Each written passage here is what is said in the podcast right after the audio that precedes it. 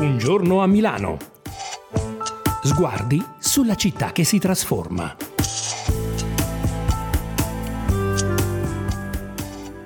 Tutto ciò che è nascosto, prima o poi, viene scoperto e Milano è sicuramente la città per eccellenza dove non esistono segreti. Tutti condividono tutto, sui social o col passaparola, ed è sempre più difficile scovare luoghi nascosti. I giovani, ma non soltanto loro, si informano quasi soltanto online e grazie a influencer e blogger scoprono luoghi poco turistici e molto di quartiere. Si va alla ricerca di angoli instagrammabili, ristoranti a basso prezzo e anche mercati vintage.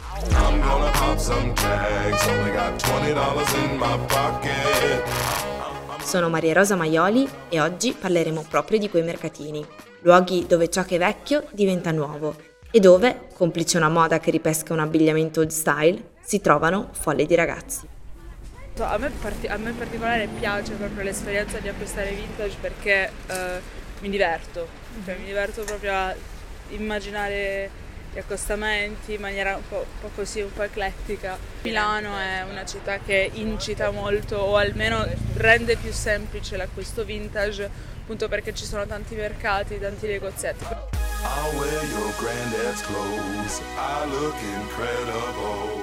I mercati rionali di Milano sono un pezzo di storia della città, in grado di raccontare mestieri e abitudini di una volta. Per i nostri genitori e i nostri nonni acquistare al mercato era un appuntamento settimanale irrinunciabile. Poi la grande distribuzione ha tolto importanza alle bancarelle di quartiere e i mercati, anno dopo anno, hanno perso l'aura di un tempo. L'inversione di rotta è iniziata fuori dall'Italia, dettata da altri paesi e da una moda di altri tempi. I giovani non solo apprezzano il mercato come luogo dove trovare una rarità, ma è proprio la ricerca stessa la vera esperienza. È carino andarci con gli amici perché è divertente ed è sicuramente un'esperienza più interattiva di andare, negozio, andare in un negozio semplice, le cose sono già lì belle, pronte. È divertente, è divertente cercare la chicca, la cosa particolare ed è anche ecosostenibile che male non fa.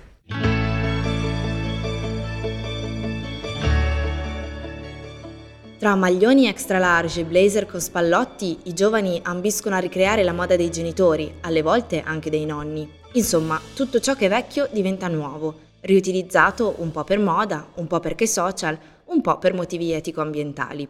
Stiamo parlando di una ricerca, quella dei capi giusti, non convenzionale e molto minuziosa. Avere i pezzi più originali significa avere la pazienza di spulciare tra mercati e bancarelle di ogni tipo, trovare un pezzo interessante, comprarlo e tornare a casa col bottino. E qualche volta, magari, il bomber di pelle comprato il mattino finisce la sera stessa su siti di vendita di abbigliamento a un prezzo più alto. E così l'affare è fatto. La clientela sono molti giovani, specialmente a sabato, che ricercano questi capi un po' retro, diciamo. Su Instagram fanno le foto, valutano i prezzi, chiedono informazioni ai, ai gruppi se va bene, se va male e poi fanno l'acquisto. Sì, tanti valutano un po' in base a vintage se hanno comprato da me oppure da vintage, vedono un po' i paragoni. È che lì online sai, eh, non, non, puoi toccare il capo, so. magari ti dicono che è pelle, poi non è pelle magari, eh. mm-hmm. quindi bisogna stare un po' attenti. Mentre al mercato uno è più sicuro, prende un capo, lo vede che è di pelle. La voce che avete sentito è quella di Andrea, che ha la sua bancarella al mercato di Viale Papignano dal 1989. Uno che ne ha vista di gente passare davanti ai suoi banchi. Una volta di giovani se ne vedevano pochi, ma negli ultimi anni sono loro che guidano le folle di acquirenti. Un pubblico che vive il mercato come un'esperienza non paragonabile allo shopping tradizionale.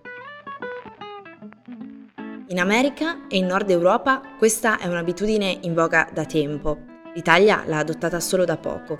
Al mercato di Papignano abbiamo incontrato Philip, un ragazzo svedese che studia qui a Milano. Spesso il martedì mattina, prima di andare alle lezioni in cattolica, si ferma al mercato di Viale Papignano.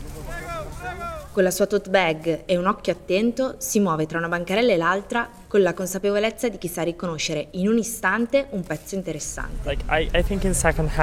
Credo che l'Italia si stia muovendo verso il fast fashion solo ora. Io sono svedese e noi in Svezia eravamo a questo punto anni fa, quindi è stato difficile per me agli inizi trovare posti a Milano dove poter trovare un abbigliamento che mi piace. Mi piacciono questi mercati perché penso che i negozi siano più costosi. È un trend che trovo anche sui social media. Seguo con molto entusiasmo alcuni influencer e content creator. Ricerco questi capi perché penso che mi stiano meglio, soprattutto quelli anni 90 e 80. Sono un fan degli anni 90 e 80, a volte anche degli anni 70. Ma penso che il motivo più importante di questa scelta sia la cura dell'ambiente. Che cosa è successo tra noi? L'aria è respirabile ormai. Piangi tanto, dicono è colpa mia. Stiamo bruciando e non è gelosia. Quello dei mercatini è una moda che passa soprattutto dai social. Ti porto al mercato di è uno dei trend di TikTok che ha permesso alle nuove generazioni di entrare virtualmente nelle piazze e nelle vie d'Italia. Poco importa se bisogna puntare la sveglia presto il sabato o allungare la strada per arrivare in università. Una capatina al mercato è d'obbligo. Perché magari i prezzi sono un po' diversi dal, dal negozio, insomma. magari noi abbiamo tra virgolette i prezzi un po' più bassi rispetto al negozio perché magari il negozio ha altre spese. Poi al mercato sono più liberi, guardano, frugano, buttano per aria. Andrea ci spiega che il fenomeno vintage è in voga a Milano, ma in provincia c'è meno richiesta. Nelle grandi città, dove ovviamente l'offerta è più ampia, l'abitudine di frequentare mercati è diventata un trend ed è aumentata la domanda. Il risultato? si è abbassata la qualità della merce e si sono alzati i costi. Cambiato perché sono cambiati i tempi, insomma, bisogna stare all'avanguardia anche nel vintage, quindi bisogna fare delle ricerche diverse e, e vedere di trovare degli articoli un po' particolari. È cambiata la gente, è cambiato il modo di vendere, c'è è cambiata la merce. clientela? Sì, c'è più clientela e sono diventati un po' più esigenti. Okay. Prima andava un po' di tutto, ok. adesso ricercano il capo giusto diciamo prima col prezzo si vendeva di tutto, adesso po' diverso. È cambiata anche la merce, eh? Certo. una volta si trovavano cose migliori, diciamo, a prezzi molto bassi. Adesso insomma sono aumentati i prezzi perché hanno capito anche la Fonti come funziona e allora fanno le selezioni loro già prima. Quindi se vuoi un capo di pelle te lo fanno pagare, se vuoi un Levis te lo fanno pagare a parte. Prima invece facevano i colli, magari 300 kg di, di collo e c'era dentro di tutto praticamente. Come ci dice Andrea, il mercato è cambiato e il fatto che i giovani lo frequentino di più ha cancellato l'idea che sia snob o rivolto solo ad anziani pensionati. Sei piena di soldi ma ti vesti male. Oh, oh, sempre con quell'aria da intellettuale. Ma di questa riqualificazione bisogna considerare l'altra faccia della medaglia. I prezzi originali aumentano, l'autenticità dell'esperienza viene meno e l'abbigliamento perde valore. Un po' come quando un luogo semisconosciuto viene portato all'attenzione di tutti, viene preso d'assalto e finisce per diventare l'ultima tendenza del momento. E questo a Milano si può dire anche di ristoranti, boutique, dei cosiddetti posti sinceri, tutti luoghi custoditi per molto tempo dalle vie di quartiere, che però negli ultimi anni sono diventati noti a tutti.